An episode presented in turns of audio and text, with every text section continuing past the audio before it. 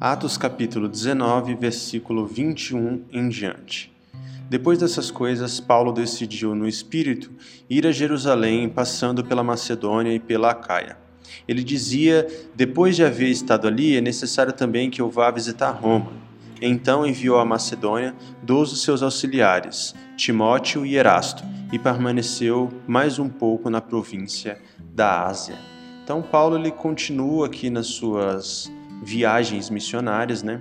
Continua levando o evangelho por onde ele passa e agora ele decide retomar ou retornar aos lugares, é, inclusive os lugares aqui onde ele deve, onde ele foi perseguido, né? Onde ele havia sido perseguido.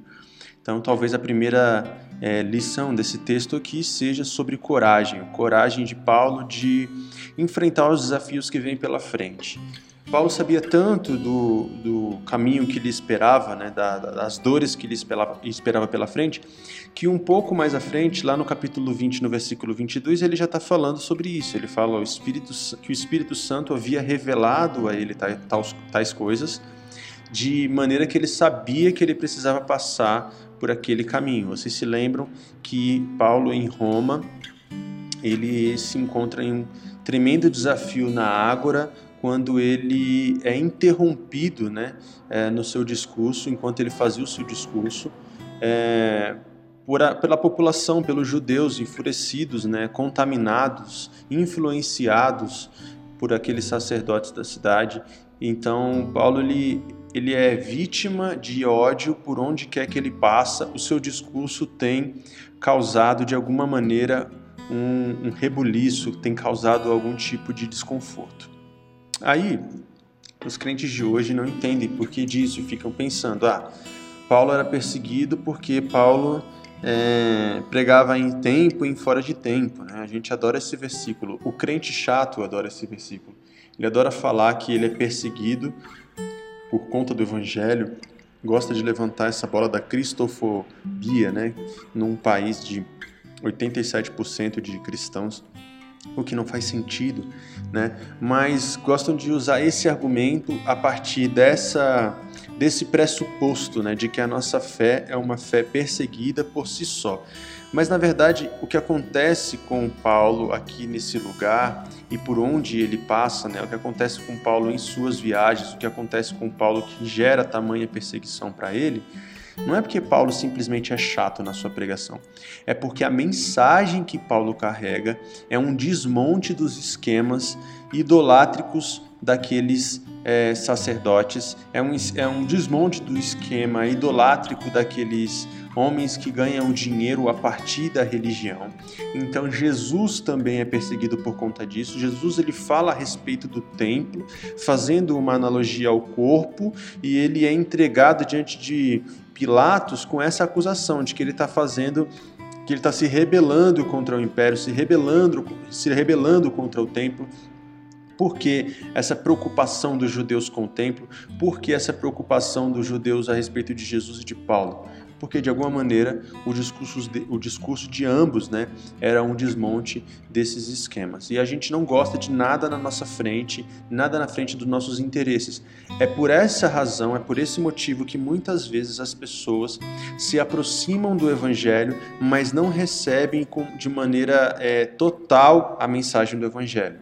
Por quê? Porque elas não estão dispostas a abrir mão daquilo que elas construíram em suas vidas, construíram em suas cabeças, construíram em suas realidades a respeito do que é a vida, a respeito do que é Deus, inclusive a respeito do que é Deus.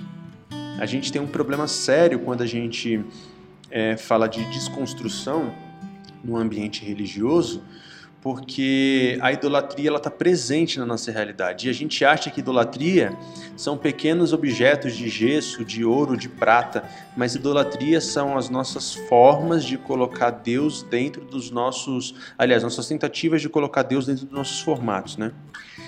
Pois bem, então Paulo está nessa situação aqui, é, ele, ele se, ele entende que ele precisa retomar o seu caminho novamente a Roma, para o lugar onde ele foi perseguido, e o texto continua dizendo o seguinte, no versículo 23: Naquele tempo houve um grande tumulto por causa do caminho. Um ourive chamado Demétrio, que fazia miniaturas de prata do templo de Ártemis e que dava muito lucro aos artífices, reuniu-se com os trabalhadores dessa profissão e disse: Senhores, vocês sabem que temos uma boa fonte de lucro nessa atividade e estão vendo e ouvindo como este indivíduo, Paulo, está convencendo e desviando grande número de pessoas aqui em Éfeso e em quase toda a província da Ásia. Diz ele que deuses feitos por mãos humanas não são deuses. Olha essa palavra de Demétrio. Talvez aqui foi o maior sopro de lucidez e de honestidade que passou pela cabeça deste homem. Quem é Demétrio? Demétrio é um ourives, é um cara responsável por fazer miniaturas do templo da deusa Ártemis, que é uma deusa muito conhecida em Éfeso, né? Pelos Efésios e ele ganhava dinheiro com isso. E o texto ele começa dizendo que o discurso de Demétrio é um discurso extremamente honesto, assustadoramente honesto. No versículo 25 diz assim, ó: Senhores, vocês sabem bem que temos aqui uma boa fonte de lucro nessa atividade. Então aqui ele acusa o principal motivo pelo qual ele quer excluir a pregação de Paulo, pelo qual ele quer se opor à pregação de Paulo. Porque Paulo falava que deuses feitos por mãos de homens não são deuses, Paulo falava que Deus não habitava em templos feitos por mãos de homens, então, consequentemente, aquilo ia mexer na autoridade, na legitimidade do templo e, consequentemente, ia mexer também na autoridade, na legitimidade da profissão deles, porque eles ganhavam dinheiro com isso. Então, a quebra da autoridade né, constituída é um grande problema. O que significa isso nos nossos dias? A igreja ela também atribui uma grande autoridade ao templo.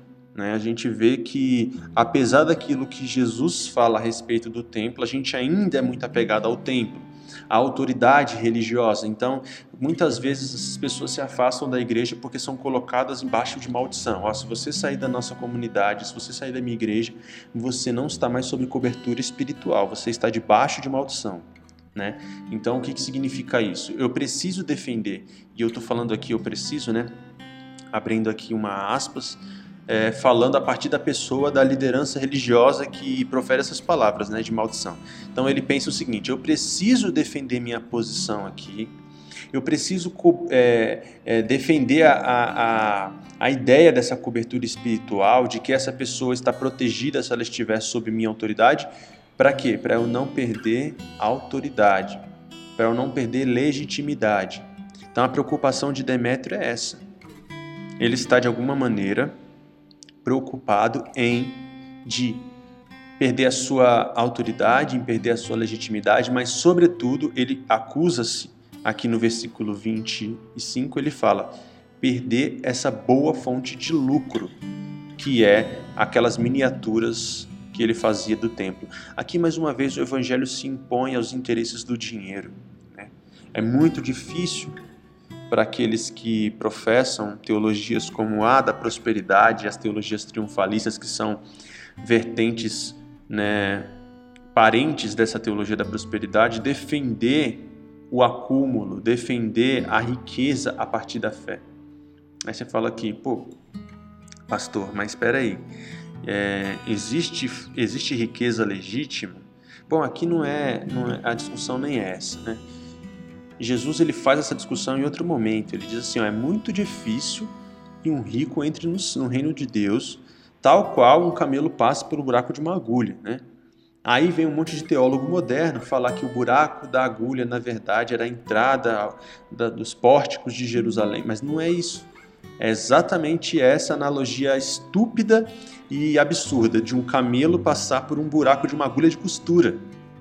Então, essa é, esse é o texto que Jesus se refere à riqueza. Aqui em si, o que está sendo tratado aqui é a riqueza adquirida a partir da exploração da fé dos outros. Eu não acredito que exista formas legítimas de se tornar um milionário com a fé. Não acredito. Acredito que todos esses homens entre parênteses, aliás, entre aspas, de Deus, né, que são ricos, milionários, bilionários e estão à frente de lideranças das suas igrejas e tudo mais, eu acredito que todos eles estão corrompidos de alguma maneira pela sua, pela sua relação com o dinheiro. Acredito que é extremamente incompatível com a ideia apresentada por Jesus, com a vida vivida por Jesus e também pela igreja do primeiro século, de partilhar tudo o que tinha. Eu acredito que é extremamente incompatível um homem que ele possui uma enorme fonte de renda em detrimento de uh, uma igreja que tem uma, uma, uma, uma renda média extremamente menor. Extremamente menor. Você fala, pô, então você é contra o salário dos pastores? Não, lógico que não. Se a igreja tiver condição de manter um pastor em tempo integral, eu acho que é muito válido, entende? Eu gostaria muito de um dia que a nossa igreja tivesse condição de eu poder trabalhar em tempo integral. Poxa, seria ótimo me dedicar ao ministério do cuidado das pessoas, de ter tempo, mais tempo, né, para me encontrar com as pessoas e discipular e cuidar e estudar, enfim. Mas eu não estou falando disso não, gente. Sabe o que eu estou falando aqui? Eu estou falando de de uma de uma estatística que eu quero ler aqui para vocês. Na verdade, não é estatística, são dados a respeito da fortuna dos pastores brasileiros. Eu vou, eu vou citar só as, as quatro maiores, tá bom? Em quarto lugar, R.R. Soares, 125 milhões em patrimônio. Em terceiro lugar, Silas Malafaia, 400 milhões em patrimônio.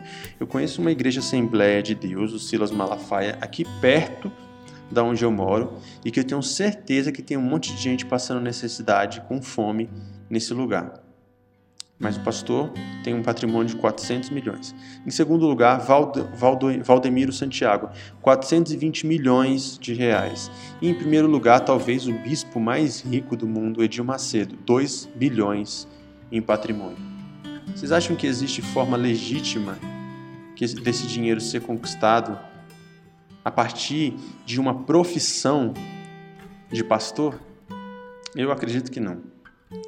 E aqui eu estou sendo bem honesto com vocês, bem transparente, porque o texto ele está trazendo essa reflexão para a gente. O que se encontra aqui no coração de Demétrio é a intenção de não perder sua fonte de renda. E aí ele continua aqui no versículo 27, ele fala assim, ó, não somente há o perigo de nossa profissão perder a sua reputação, como também de o templo da grande deusa Ártemis é, em, cair em descrédito e de a própria deusa, adorada em toda a província da Ásia e em todo o mundo, ser destruída de sua majestade divina. Aqui Demétrios ele começa, Demétrio, ele começa a usar é, uma linguagem religiosa para convencer o povo. Porque talvez, se os pastores fossem honestos, como Demétrio foi aqui nessa primeira fala, dissesse: Olha, eu não quero que durante o lockdown as igrejas parem de reunir presencialmente. Por quê? Porque a gente vai perder uma boa fonte de renda. Talvez se eles usassem esse argumento, se eles usassem desse, desse tipo de honestidade, eles seriam questionados pelos seus fiéis. Então, o que eles falam? Eles falam a respeito da da, da condição emocional de seus fiéis, do tanto de pessoa que vai cometer suicídio se não se reunir presencialmente. Eles utilizam um argumento que parece uma devoção, mas na verdade ele está maquiado, porque ele é uma ambição. Então Demétrio aqui, malandramente, começa a falar o quê? Ó, oh, gente, não é sobre dinheiro, é sobre a reputação da deusa. Gente, é, é importante a gente entender que boa parte das violências cometidas pelo povo cristão, pelo povo religioso, desde os religiosos do tempo de Jesus, os judeus, até os religiosos contemporâneos evangélicos dos nossos dias, todas essas violências, esses preconceitos, esses, essas exclusões, elas são feitas a partir do argumento de defender a Deus, defender a honra de Deus. Você se lembra muito bem que algum, alguns meses atrás, um pastor evangélico, enquanto comentava sobre a internação ou sobre a morte, né, eu não lembro em que estado estava a saúde do, do ator Paulo Gustavo, né, que faleceu de Covid, ele disse que, é, que desejava que ele fosse para os braços do seu pai, né, alguma referência a Paulo Gustavo, inferno e diabo. E ele disse depois, desculpando, né, ele, se, ele disse em nota que ele estava tentando defender a honra de Deus. Isso acontece com a gente o tempo inteiro. quantas violências de gênero, quantas violências é, a respeito da sexualidade das pessoas nós não fazemos na tentativa de defender a honra de Deus. Esse é o argumento presente na nossa boca, mas pode não ser o real motivo dos nossos corações. E Deus ele sonda nossos corações. Pode estar escondido em nós uma grandíssima é, vontade de extinguir a existência do outro. Quantos machismos e misogenias não são defendidos por homens que fazem a teologia, dizendo eles que estão replicando aquilo que está nas escrituras, hein? Então é, o coração de Demétrio aqui está no dinheiro, mas a sua boca argumenta sobre a honra da deusa Ártemis. O versículo continua no, no 28 dizendo o seguinte: Ao ouvirem isso, eles ficaram furiosos e começaram a gritar: Grande é Ártemis dos Efésios. Olha que interessante. Com o argumento da liberdade de culto, eles defendem os seus ídolos e os seus messias. Durante esse período que nós passamos aqui no Brasil de lockdown mais severo, a gente viu uma grande resistência das igrejas em fechar os seus templos para culto presencial, de maneira que isso chegou até a ser um, uma pauta no STF. Uma pauta defendida por um AGU, né, que é um advogado-geral da União, pastor, sobretudo utilizando versículos. Um absurdo, né? Em um país laico, a gente ter uma manifestação e uma defesa do, de um AGU a partir de, de teorias bíblicas. Mas beleza, isso é outro ponto. Ah, eles começam a gritar: Grande é Ártemis dos Efésios. Eles começam a gritar: Eu quero a minha liberdade de culto. Eles começam a gritar de que estão perseguindo, de que estão sendo perseguidos, melhor dizendo. Eles começam a gritar que estão querendo fechar os templos. Eles começam a gritar dizendo que estão querendo acabar com a fé das pessoas. Esse discurso ele ele faz sentido para você? Você já viu algo semelhante a isso? É o que mais tem, gente. É o que mais tem.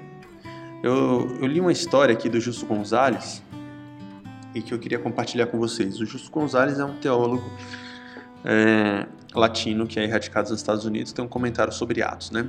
Ele fala o seguinte, que quando ele era pastor em Cuba, Uh, um dia chegou um homem defendendo a ele toda a ideia de que o corpo, uh, o corpo de um, de um cristão morto não deveria ser cremado, em hipótese alguma, mas deveria ser é, embalsamado ou enterrado. Embalsamado ou enterrado. Né? Ele não deveria ser cremado em hipótese alguma, por que ele defendia isso? Ele defendia isso porque ele dizia que é, no dia da ressurreição dos, dos, de todos os santos, ou seja, na segunda vinda de Cristo, aquele corpo permaneceria intacto para ele ser regenerado por Deus. E o Justo Gonzalez ouviu o argumento dele, ficou curioso, falou, por que, esse cara levantou essa bola agora, né? Tantas demandas aqui na nossa cidade e do nada ele vem apresentar isso. Ele ficou curioso, depois ele descobriu que esse homem era um coveiro. Ou seja, existia um interesse econômico por trás dessa defesa. E a gente precisa estar atento a isso.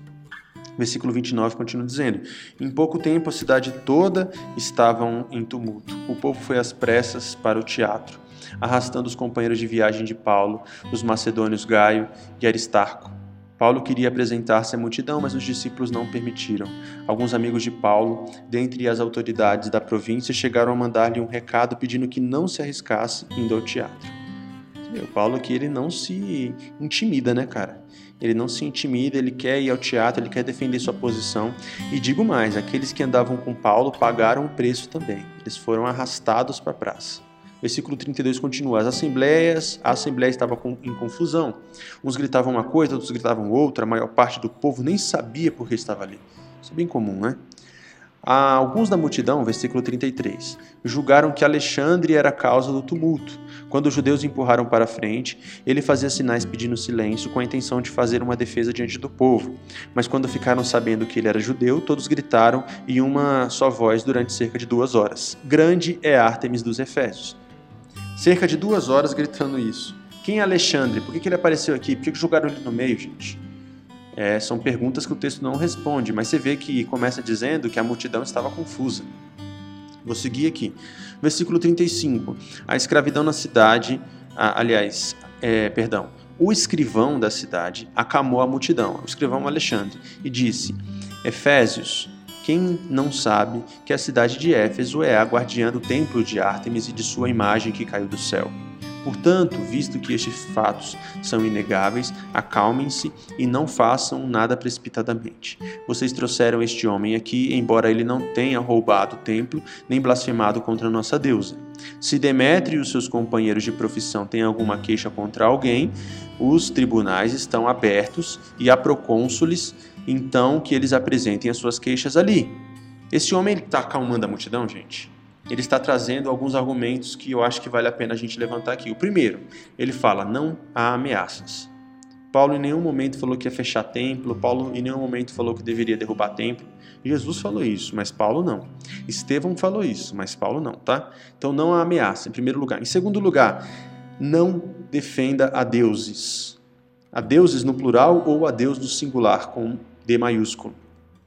Deus não precisa de advogados, Ele é o nosso advogado. Em terceiro lugar, um apelo à civilidade. Vocês vão querer realmente cometer algum, algum tipo de crime aqui, passível de julgamento público, para defender o ponto de vocês? Vocês vão querer voltar à barbárie? A gente, ele, quando ele fala assim, ó, existe procônsules, ele está falando, existe juízes. Existem homens que são capazes de julgar uma demanda. A gente não vai resolver nada trazendo as pessoas aqui para o meio da, da multidão e botando fogo no parquinho, vocês entendem? Ao versículo 39 diz assim: ó, se há mais alguém, é, se há mais alguma coisa que vocês desejam apresentar, isso será decidido em assembleia, conforme lei. Da mesma maneira como está, corremos o perigo é, de sermos acusados de perturbar a ordem pública por causa dos acontecimentos de hoje. Nesse caso, não seríamos capazes de justificar este tumulto, visto que não há razão para tal. E tendo dito isso, dito isso encerrou-se a assembleia. Então Paulo se livrou dessa situação porque ele não foi até a praça, né, a pedido de seus amigos, até o teatro, a pedido de seus amigos. E os amigos de Paulo, os discípulos de Paulo, acabaram pagando o preço por isso. No fim das contas, o que eu quero que fique fixo na sua cabeça aqui é é preciso avaliar a intenção das pessoas que nós escutamos, sobretudo de pastores, de lideranças religiosas. Isso é ambição ou devoção? Isso é vontade de prevalecer a vida das pessoas ou é vontade de permanecer com sua fonte de renda? E é preciso que nós também avaliemos o nosso coração para saber se aquilo que nós reivindicamos, dizendo ser algo importante, algo bíblico, algo santo, não é só um dogma que sustenta os nossos ódios. Bom, que Deus abençoe vocês e até a semana que vem, se Ele permitir.